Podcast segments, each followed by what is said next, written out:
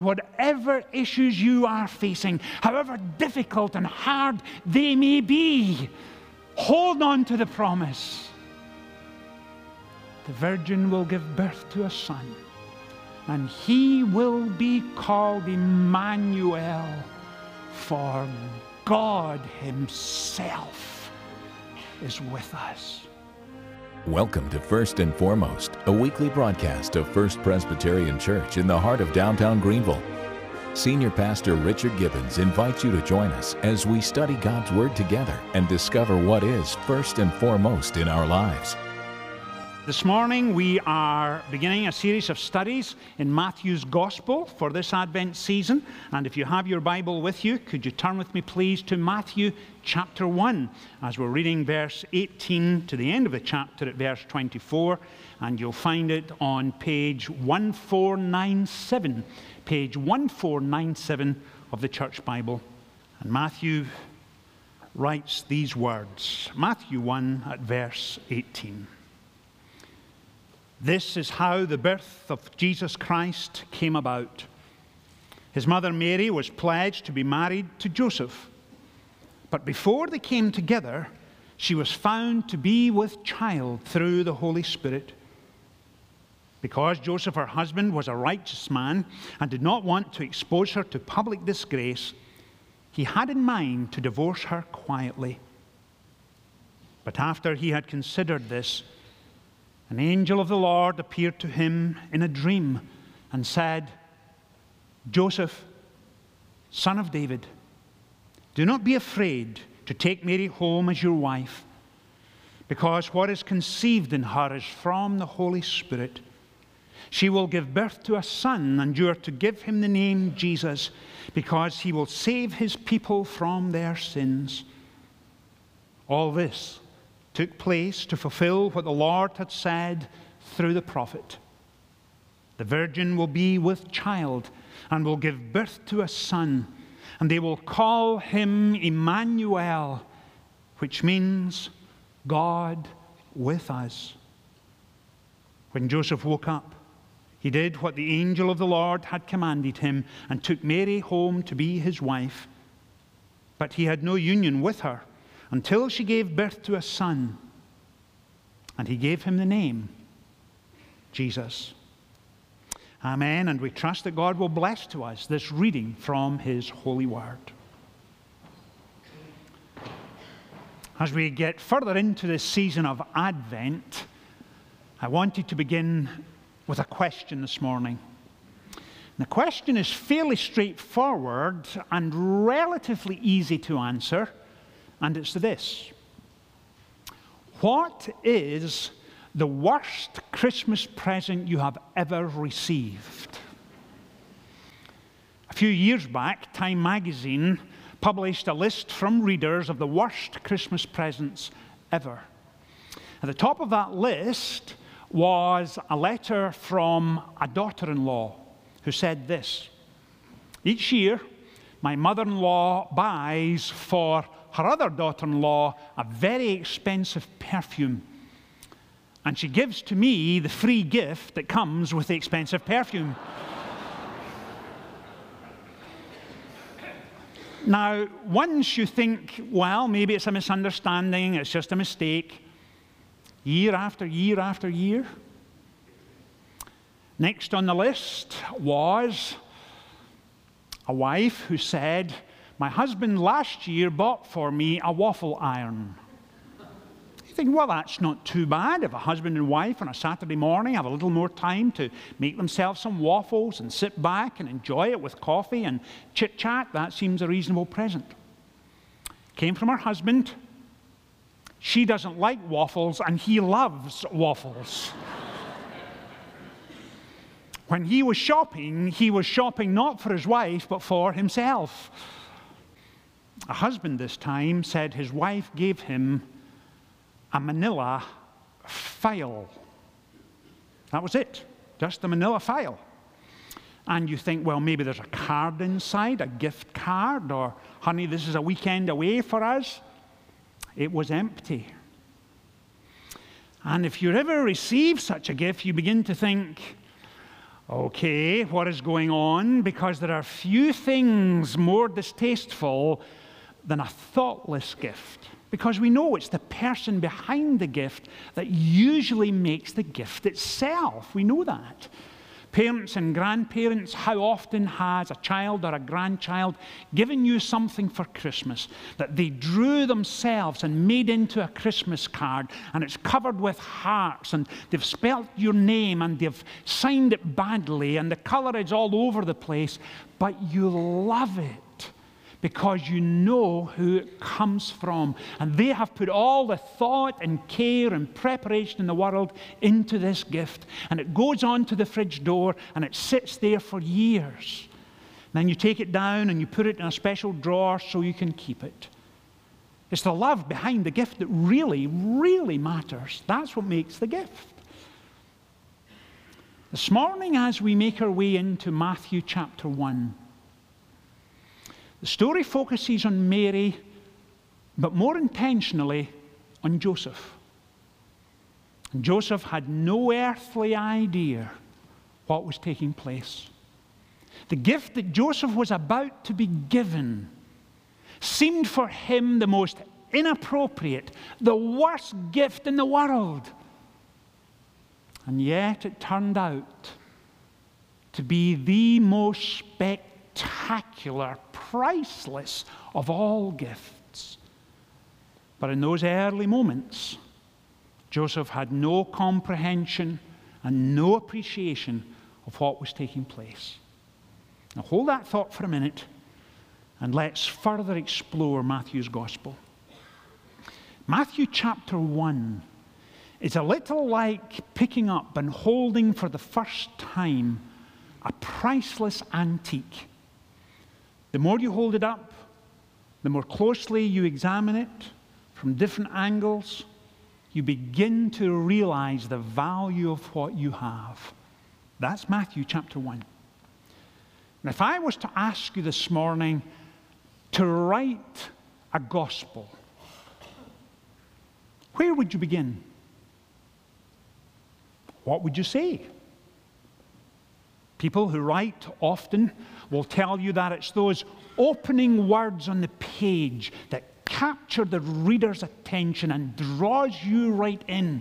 And it begins with excitement and enigma, sometimes mystery. And you think, who is doing what to whom and why? And before you know it, you're drawn in. And if you were to write, this is how the birth of Jesus Christ came about. His mother Mary was pledged to be married to Joseph.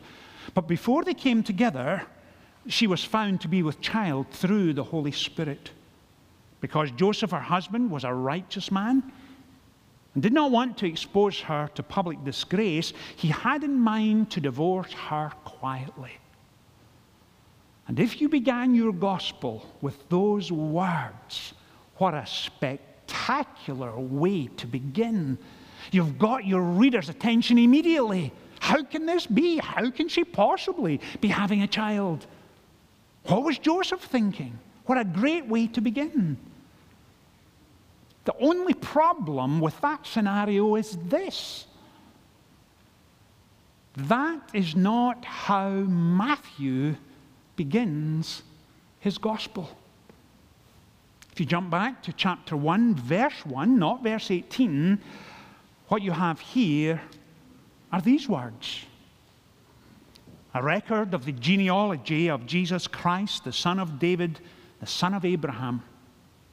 Abraham was the father of Isaac, Isaac the father of Jacob, Jacob the father of Judah and his brothers. Judah the father of Perez and Zerah, whose mother was Tamar, Perez the father of Hezron, Hezron the father of Ram, Ram the father of Amminadab. And each time we come to Matthew's gospel and you begin at chapter 1, you kind of look down and say, okay, that's the list, and you jump over because you want to see what's going on in the actual gospel. And we're tempted to think, why on earth would someone begin a gospel with 51 names? And then you think, well, maybe Matthew was brought up in the South. Just maybe. Because when people from the South get together for the first time, the first 10 minutes are establishing your pedigree. Where did you go to college? Who do you have in common? Where was your parents brought up? And as I watch the interaction going on, inevitably it goes something like this Oh, yes, ah, I think your brother's wife shared a flat with my sister in law when they were at college in 1976 to 1979. Does that sound about right? Oh, yes, that's them. Matthew has a list of 51 names. Some were kings, some were shepherds, merchants, military leaders, governors, carpenters. Some were Jewish, some were Gentile, some were male, some were female, some were famous, some were infamous. But this is not a list of the American Idol of its day. This is not a list of Time magazine's Who's Who, or Man or Woman of the Year, Matthew begins with a list of people because he is telling us this that these are real people who lived real lives in real places, and God was truly and really at work in their lives. We are tempted to read this list and think this is a list of the instantly forgettable, the seemingly insignificant. And when he finishes that list of the seemingly insignificant, he then begins. His mother Mary was pledged to be a man, to a man called Joseph. Let me ask you to use your imagination for a second. And imagine this morning we had right here in the chancel area a manger scene. Right in the center, of course, and rightly so, would be the baby Jesus in the manger, wrapped in swaddling clothes, surrounded by hay. Mary would be sitting immediately close by. Over on this side, you would have the shepherds, perhaps. You may have a dad, a couple of men, and maybe a little boy shepherd with a lamb. Maybe a lamb round one of the shepherd's necks, the donkey over here, symbolizing, of course, the journey to Bethlehem. And then over on this side, as you take a closer look, who are you going to find? You're going to find three kings, stately and regal. The nobility of ancient Persia would be right there. Behind them, of course, would be a camel, and they would all be focused on the Christ child. And the person missing is Joseph. He's usually relegated to somewhere in the shadows. The quiet man of Christmas, just standing watching. And yet, Matthew mentions Joseph more than Mary. Luke mentions Mary again and again and again, and it's wonderful and spectacular to see. So please don't misunderstand me. I'm not trying to play one against the other, but simply to say Joseph has a great deal to teach us.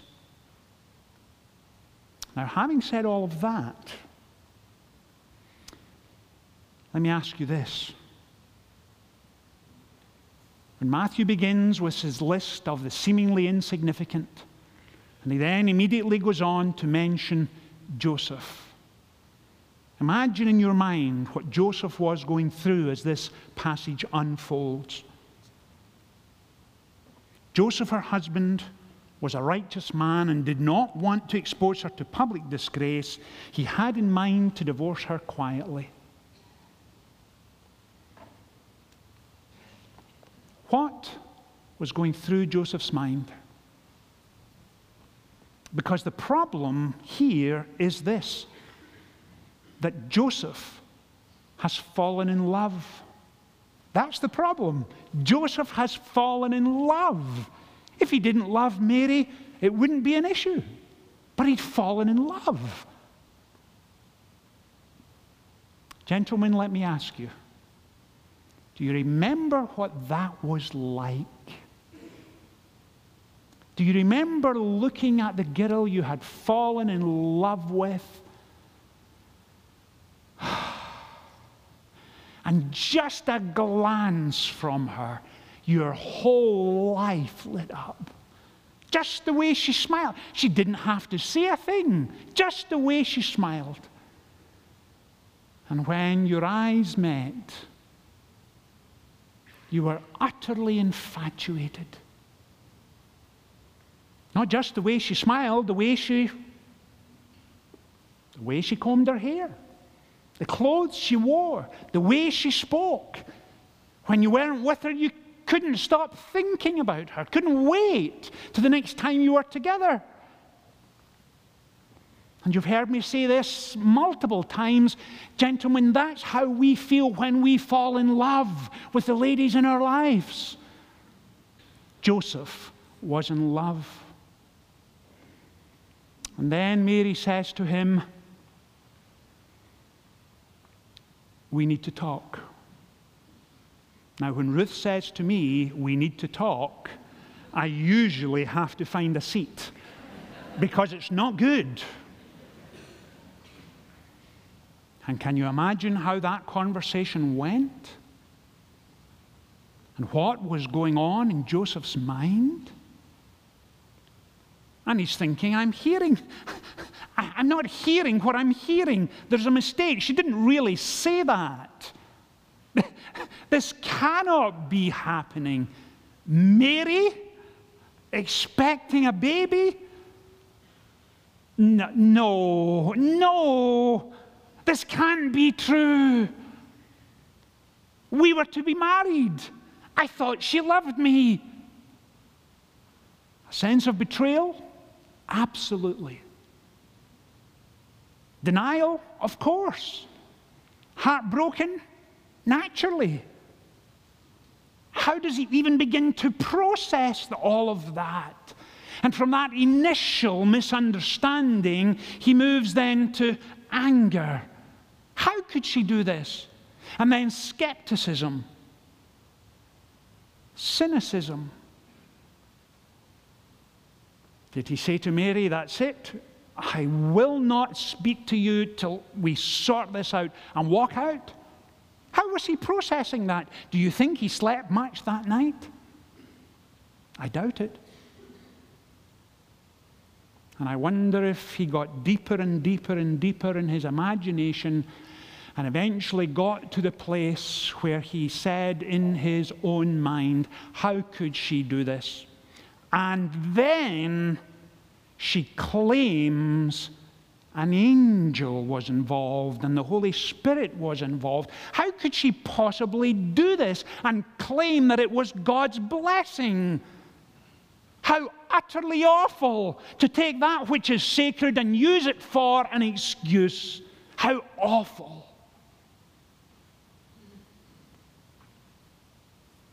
That's exactly how I imagine that Joseph would respond. Then the passage tells us this. And it's one word which changed the whole thing in verse 20. And it begins, but. But after he had considered this, an angel of the Lord appeared to him in a dream and said, Joseph, son of David, do not be afraid to take Mary home as your wife, because what is conceived in her is from the Holy Spirit. She will give birth to a son, and you are to give him the name Jesus, because he will save his people from their sins. And all this took place to fulfill. That's why Matthew has a list of names. The purposes and plans of God were about to be fulfilled. God had been at work for generations after generations after generations, and in His sovereign, eternal decrees were coming to pass. And it's not just a list of names, because God never works in a theological or cultural vacuum. He had been preparing from eternity past to this very point when the Messiah was to be birthed. And now an angel comes to Joseph. And notice what the opening words are of the angel Joseph, son of David. Why did he say that? Why those words? Joseph, others have walked this way before you. This is God's chosen path. This is His trusted route. God is at work in proven pathways, and Joseph, He has His hand upon you. And now, what was Joseph going to do? How was he going to respond now? And the next morning, when he woke up, he was a different man. His young adulthood was now behind him. He was now to be responsible for modeling family life for the Savior of the world. Can you imagine Joseph thinking, but Father, there's been a mistake. I'm a carpenter. I work with timber. If you want someone to dress up a four by two, if you want someone to hang a door, build a table and bench set, fix your stairs in your home, I can do all that. But to model manhood for the Savior of the world, there's been a mistake. you've, you've come to the wrong house. Gabriel, it should have been Levi next door. You should have gone to his house, not mine. Can you imagine? In utter incredulity, if he thought the first news was bad, good, night, what was he going to do now? And I imagine Joseph coming in after a hard day and sitting down wanting to catch his breath and just shaking his head in awe and wonder and reaching down and lifting God incarnate onto his knee and tickling his firstborn son and playing hide and go seek under the kitchen table. And Joseph, the construction worker, was God's man for that day and for that hour. The seemingly insignificant, the instantly forgettable, God had his hand on his life. And no wonder the angel says, Do not be afraid. Afraid? I'm not sure he ever had an unafraid day the rest of his life veiled in flesh, the Godhead see, hail, incarnate deity. And Joseph held him in his arms. Emmanuel, God with us. The value, the significance of the gift was dawning on Joseph. And he realized that God, in all of his redeeming love, had given him this priceless gift, the Savior of the world, who would impact all of history. And Joseph held him in his arms as a wee boy. This week, as we get further and further into the Christmas season.